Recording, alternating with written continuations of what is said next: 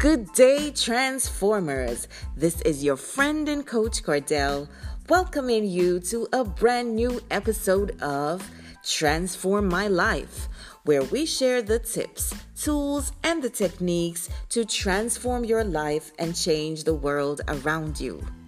Today's topic is how to wait on God. And our biblical tip comes to us from Isaiah 40, verse 31. Those that wait upon the Lord shall renew their strength. They shall mount up with wings like eagles. They shall run and not get weary. They shall walk and not faint. Today's scripture is a very popular scripture used by anyone who is going through a season of waiting. But wait a minute, aren't we all and aren't we always?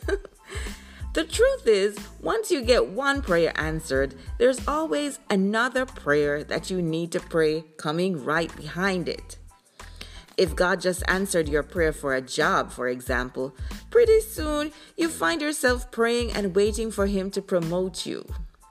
If you just started your business, next thing you know, you have to be praying and waiting for Him to bring you some good workers or some serious paying clients. You pray to have children, then when you get them, you find yourself praying and waiting for God to deliver you from them. okay, scratch that one. But let's get very real. When you think about it, it's like we're always in waiting season.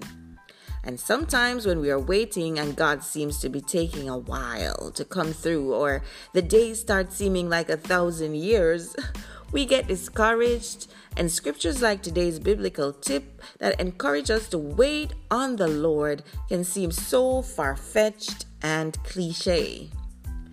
Now, the reason I believe this scripture may be a tough pill to swallow when you're going through your waiting season may be that it is simply misinterpreted. You see, there is a big difference between waiting for someone and waiting on someone. And I believe that's where the struggle is.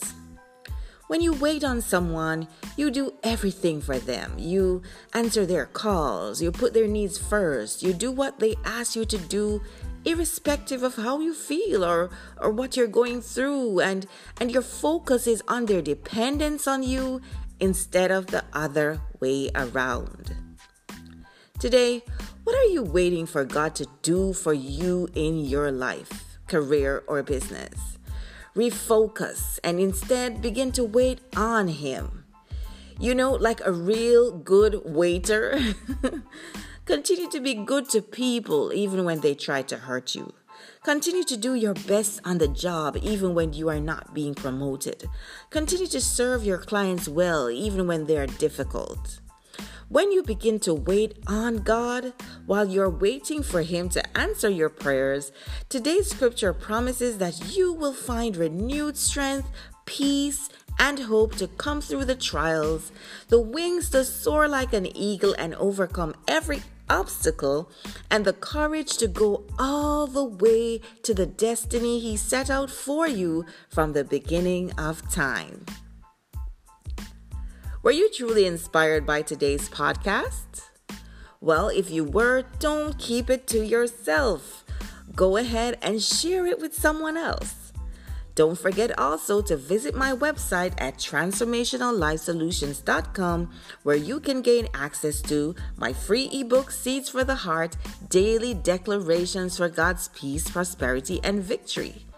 You can also follow me on Instagram at People Transformer or drop me a line at info at transformationallifesolutions.com and tell me how you want me to help you transform your life and change the world around you. This is your friend and Coach Cordell sending you love, support, and my good wishes. Catch you next time on Transform My Life.